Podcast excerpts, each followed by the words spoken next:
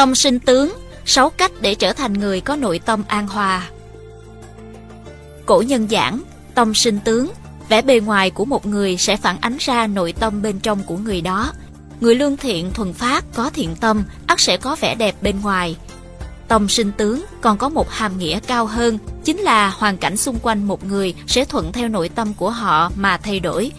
Chính vì vậy, trong cuộc sống, con người ta cần nhất là một nội tâm an hòa, tốt đẹp. Một người luôn mang trong mình lòng thù hận thì sẽ mang một khuôn mặt khó khăn, khiến người khác khó ưa.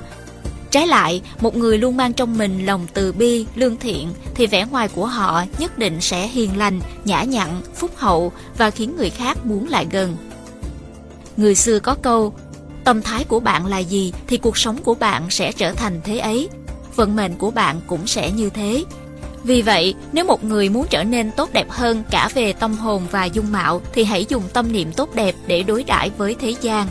Có thể làm được như vậy, bạn sẽ phát hiện ra rằng chẳng những hết thảy mọi thứ trong cuộc sống của mình đều trở nên tươi đẹp, mà tâm tính và dung mạo của mình cũng càng ngày càng đẹp hơn. một. Biết khen ngợi. Có một sự thật rằng, lời hay thì ai cũng muốn nghe.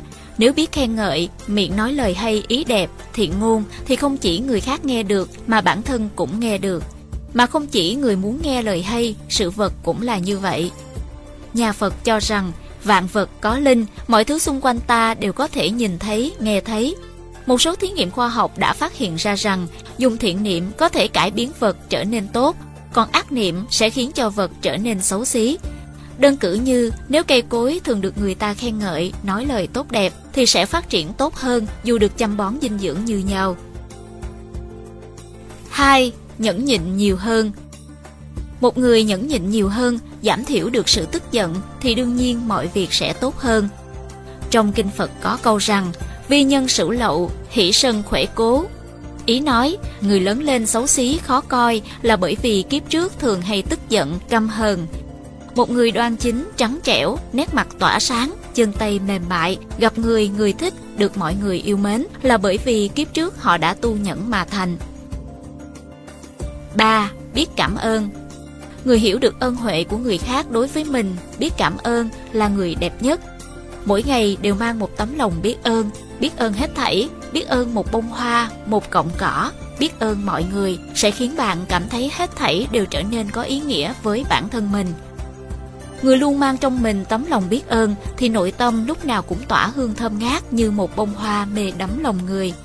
Một người tràn đầy hương thơm thì tâm tính và dung mạo sao không thể xinh đẹp như hoa được. bốn. Thường xuyên mỉm cười.